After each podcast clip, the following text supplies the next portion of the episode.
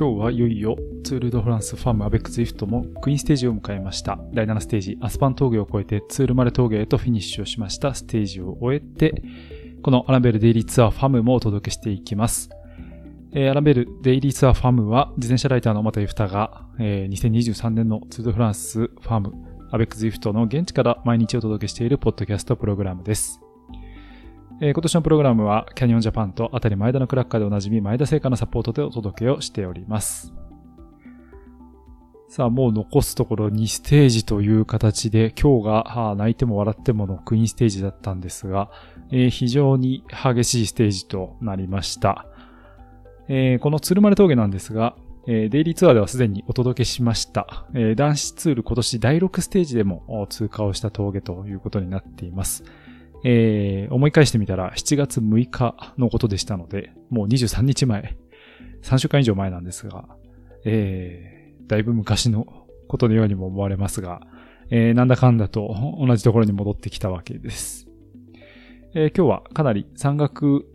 長級山岳ステージということで、えー、山岳の厳しいショートステージになっていたんですが、えー、結果は SD ワークスのデミフォレリングが大差をつけてのステージ優勝、そしてマヨジョーヌ獲得、さらにはまあ今大会の総合優勝もほぼ手中に収めたと言っていい、そんなリードを築き上げています。で今日のレースなんですが、ステージ2位に入りました、えー、キャニオンスラムの、えー、カシアニエビアドマ。彼女も非常に強かったです。えー、昨年と比べて今大会はあのキャニオンスラムがね、各選手がそれぞれの持ち味を見せるステージが結構多くて、えー、大成功のツール・ド・フランスになったんじゃないかなと思います。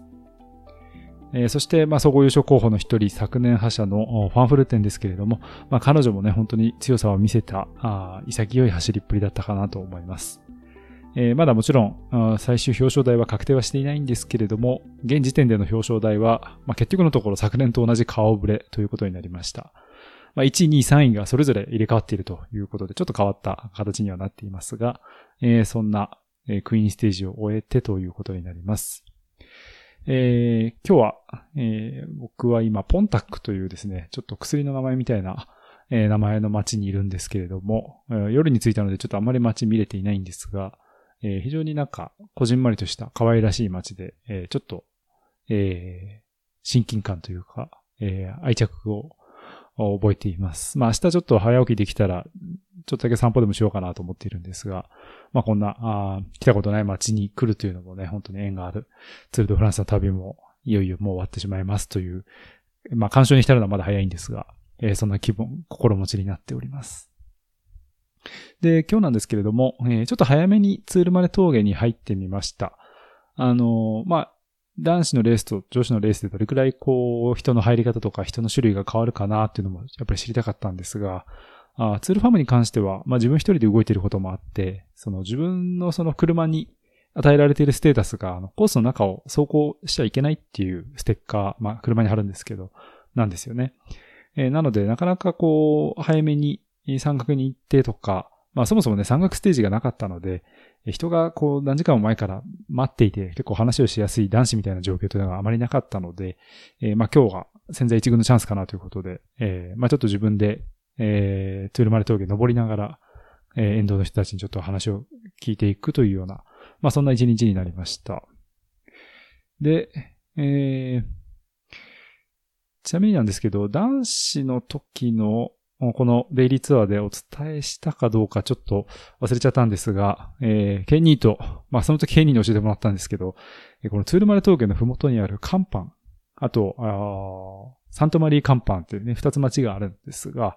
あの、サントマリーカンパンに関してはね、あの、ユジェネ・クリストフという選手が、まあ、下りで、えー、フォークを折って、で、当時のツール・ド・フランスのルールでは、えー、人の手を借りて直してはいけないというルールがあったので、自分で鍛冶屋で、えー、火を吹いて、えー、フロントフォーク直して走ったという、まあ、伝説があるっていうようなエピソードはご紹介したと思うんですけれども、えー、この甲板の一帯にですね、あの、人形文化があるっていう話って、えー、したんでしたっけ？結局しなかったねっていう話を K2 としたような気がするんですけど、その後、えー、ちょっとポッドキャスト内でごめんなさい、触れていたら、えー、重複する話になっちゃうんですけれども、あの、結構原寸大に近いサイズの人形をですね、あの、軒先に出しておく習慣がああるのか、あの、結構街中、いろんなところにで、特に商店ですね、お店とかに結構出てるんですけど、えー、3週間前にすごいギョッとしたんですけれども、えー、そんなこと一旦忘れて今日も通ってギョッとしました。で、まあお昼のパンをその辺のパン屋さんで買った時にちょっと聞いたんですが、えー、そのあの人形を飾るという文化が、まあこの街の伝統らしいですね。で、例えば、あの、街の人同士が結婚したら人形が2体になったりとか、まあそういうこともあったりするっていう話を聞きました。えー、ただなんとなくですね、あの、ん不気味と言ったら申し訳ないんですけれども、ちょっとね、趣深いえ人形になってますので、えー、今日のそのパン屋の人形も、まあ、例によって飾ってあったんで、えー、写真載せておくのでね、ぜひ見てみてください。で、えー、トゥールマレ峠ということなんですが、このふもとの寒波の街から見てもですね、すでに山頂付近には霧がかかっていました。で、今日のプレゼンターが、ラモンジという、トゥールマレ峠に行く途中の山頂から4キロほどのところにある、まあ、小さな町に設置されていたので、まあそこまでは車で行ったんですけど、えー、もうそのラモンジのあたりで霧がもう始まっていてという形でした。で、まあ、トゥルマレ峠はあの、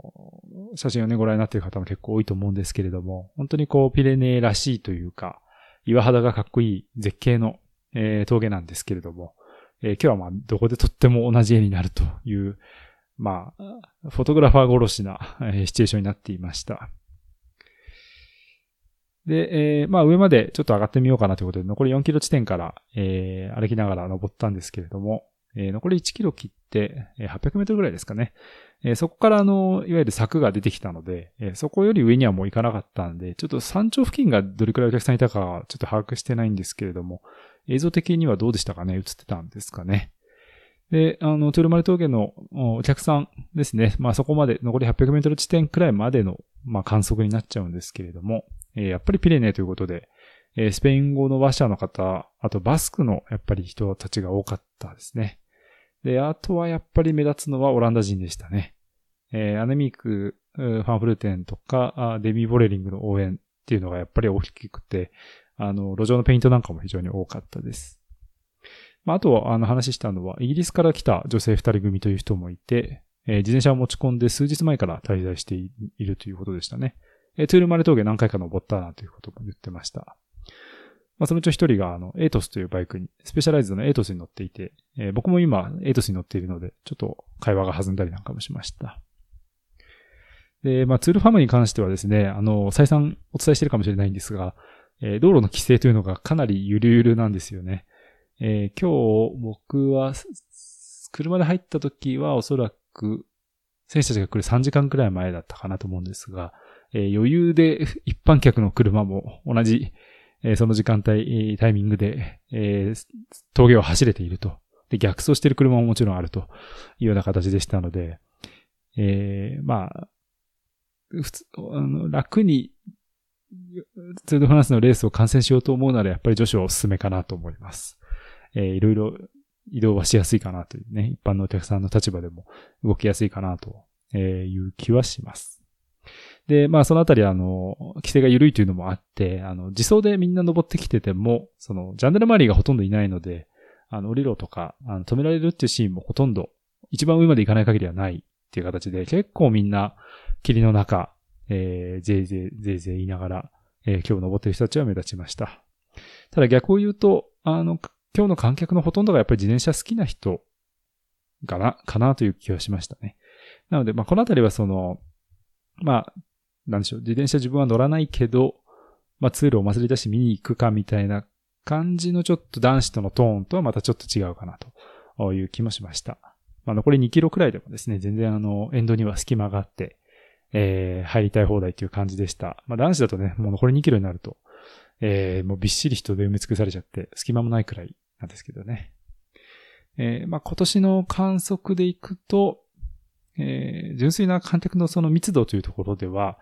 おそらく昨年のプランシでベルフィーの方が多かったような気がしてます。まあ、あの、ピレネっていう立地条件とか、あとまあ今日のね、えー、ノームという天候っていうのもまあ作用してるかなとは思いますけれども、本当にじっとしてるとすごい寒さを感じるくらいの、まあ風も結構強かったんですけど、まあそんな気候になってました。で、霧も、あの、風が吹いてるので結構霧が体にまとわりつくというか、あの、まつげに水滴がつくような、ああいう感じですね。で、えー、ただこの、今日のトゥルマルトーク一箇所だけすごく盛り上がってる、異様な盛り上がりを見せているコーナーがあったんですけれども、えー、残り1.8キロくらいだったかなと思うんですけど、えー、あそこだけはこう男子の長級山岳の雰囲気っていうのはね、やっぱありました。で、これなんかあの話、あの、いろん、あの、他の人から話を聞いてたところによると、えー、ツールデュロードという、えー、まあ、アカウントというか、えー、があって、えー、スペイン系なんですかね、バスク系なんですかね。あの、ロードレースの観戦お祭り騒ぎ対グループみたいな感じなんですけれども、あの、ただ結構内容、あの、今日の内容に関してはシリアスで、あの、女子レースを盛り上げるのに、やっぱり現場に行かないと盛り上がらないでしょう。だからみんな行きましょうっていうイニシアチブだったみたいなんですよね。まあ、あの、行ったら行ったらみんなすごいやりたい放題っていう感じで、えー、ちょっとフーリガンっぽくなってもいたんですけれども、ただまあそういう使命感も持ってということで、本当にこう自転車好きな人たちの集まりだったっていうことのようなんですけれども、えー、マリー・アントワネットに扮した人がですね、結構やりたい放題やっていて、なんか最後は胴上げされていて、なんであなたが胴上げされてるんだっていう感じだったりもしたんですけれども、まあそんな、あコーナーがありましたね。まあ彼らのおかげでこう、まあ絵作りというか画面的な部分、映像も含めてですけれども、あ結構こう、今大会のツールマレ峠のある種の存在意義みたいなものが、まあ担保されたんじゃないかなと個人的には思いましたね。あの、フォトグラファーもみんな大体そこに集まってましたので、やっぱりこう、峠の白熱というかね、人が集まっていて、盛り上がってるっていうところっていう意味では、まあ、このコーナーが一番だったかなと思います。大会のあの、冠スポンサーにもなっている ZWIFT のバルーンもね、大きなバルーンも出ている、まあ、コーナーでしたので、人が集まりやすかったというのもあるかもしれません。で、このコーナーに至る手前の路面ペインティングにですね、あの、この先、えアリ、アリソンのためのチーズバーガーあります、みたいな、えー、ペイントがあったんですけど、あの、ちょっと笑っちゃいましたけど、あの、昨日、えー、EF のアリソン・ジャクソンがツイートですかね。あの、明日の山岳では、私はなんか渡されたもの何でも食べてやるわ、みたいな、えー、発言というか SNS で投稿したらしくて、まあそれを受けてのことのようなんですけれども、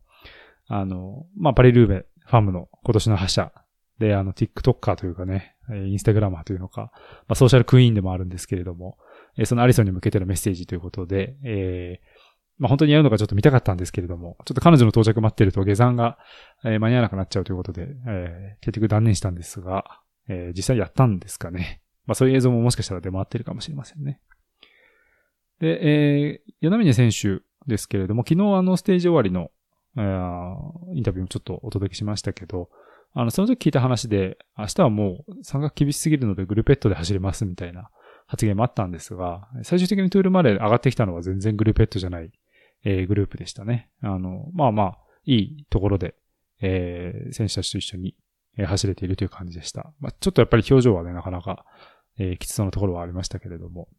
えー、この厳しい山岳ステージも乗り越えてという形で明日の最終ステージに臨みます。そんなわけで、えー、ノームで寒かった、えー、トゥルマレ峠でのあれこれお伝えしました。で、えー、下山したらですね、あの、下界降りていくと、あの、キリコさんも晴れていたんですけれども、天気は雨が降ってまして、えー、8時過ぎでもうだいぶ暗くなってたんですね。で、えー、例のカンパの街を、えー、通ったんですけれども、あの、カンパの街って、えー、ツールマレ方面に行くときよりも、ツールマレ峠から帰るとき、出るときの向きの方がですね、あの、向き的になんか視界に人形がいっぱい目に入るようになってる配置なんですよね。で、ちょっと薄暗くなっていた中で結構ぎょっとしました。あの、テラスに4体くらいこう椅子に座ってる人形がいて、しかもそれがあの、キャンバスに絵を描いてるポーズをしてしたまま固まってるんですよ。で、もうものすごいなんか人間に見えて、あれはちょっと深夜は通りたくないですね。なんて、えー、人形のトークがすごい多くなっちゃいましたけれども、えー、今朝なんですが、えー、スタート前、えこのツードフランスファームの、えコースディレクターでいらっしゃるフランク・ベルクさんという方にちょっとインタビューをしました。で、まあちょっと書き記事用のインタビューということでやったので、まあ音声の紹介はしないんですけれども、え内容結構興味深いところもありましたので、え抜粋してお伝えします。え昨年のツールファーム立ち上げというところから彼は関わっていて、去年もこのツールファームのコース作りを担当されたと。で、今年に関しては、いわゆるツールドフランスのアイコン的な場所というのを取り入れたくて、トゥールマレ峠を採用したということでした。で、彼は、えっ、ー、と、ツアーボーマンなんかでも、えー、コースの作成を担当しているということですね。で、えー、本当は昨日のステージはスプリントステージ、まあ、スプリントになる、したかった、スプリントにしたかったという意図があったそうなんですが、まあそうならなかったのは、おそらくその疲労という選手たちのファクターが大きく働いたんではないかっていう分析もされていました。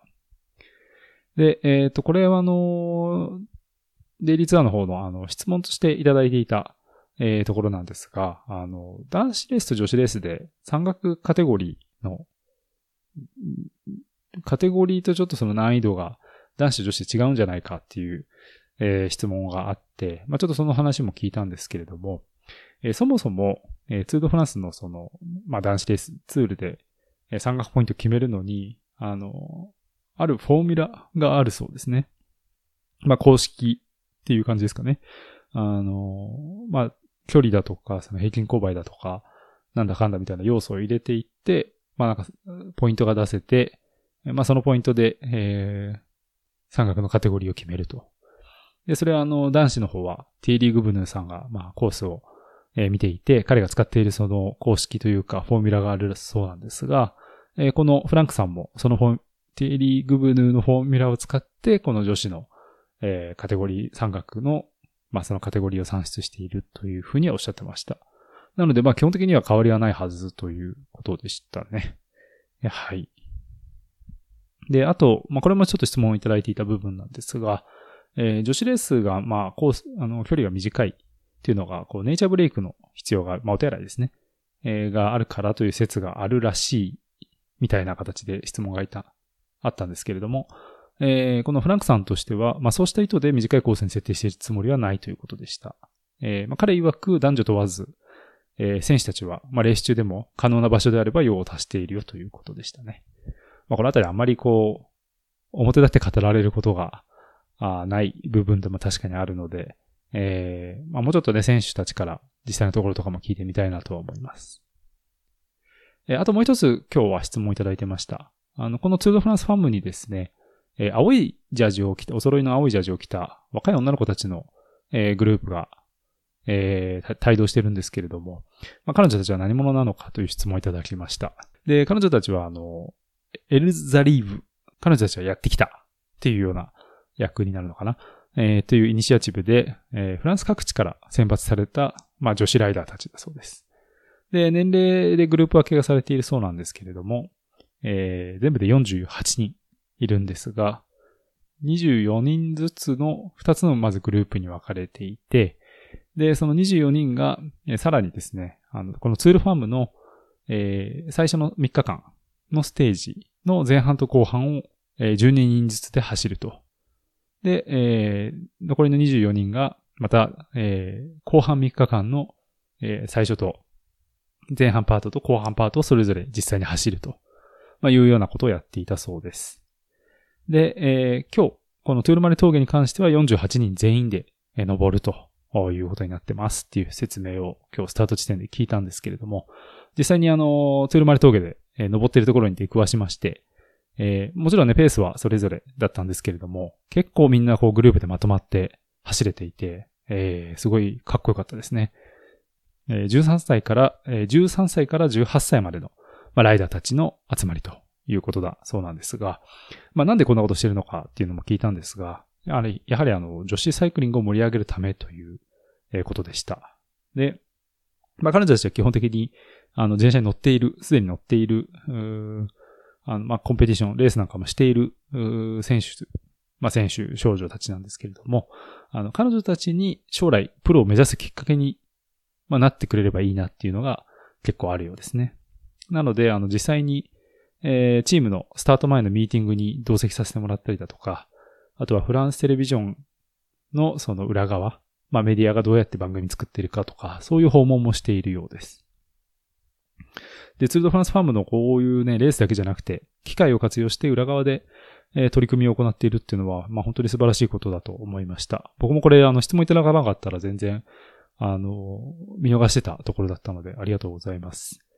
で、ちなみにこれはあの、フランスの自転車競技連盟がパートナーシップで行っている取り組みだそうで、まあ、このあたり、さすがフランスという感じもしますね。あの、ツールファームだけに頼るんじゃなくて、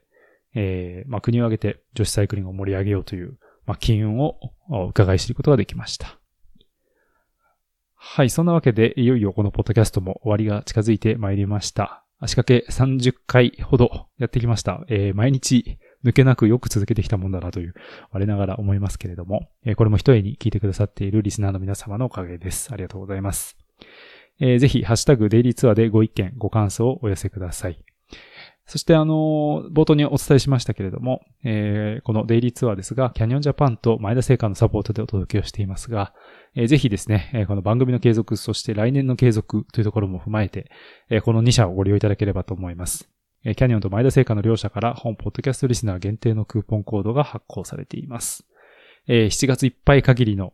え、期限となっておりますので、ぜひ、最後駆け込みでのご利用をお願いいたします。キャニオンは自転車購入時のバイクガード、梱包料無料コード、あるいはアルペシンやモビスター、キャニオンスラムのチームグッズの割引コードとなっていて、前田製菓からはウェブショップでご購入いただくとおまけのお菓子が3割ほどついてくるという特典になっております。ポッドキャストの概要欄にリンクがありますので、チェックのほどよろしくお願いいたします。そんなわけで、明日はポーの個人タイムトライアルで2023年のツールファーム、そしてデイリーツアーもファイナルとなります。また明日お会いいたしましょう。お相手は電車ライターの小又ゆふたでした。アドバン。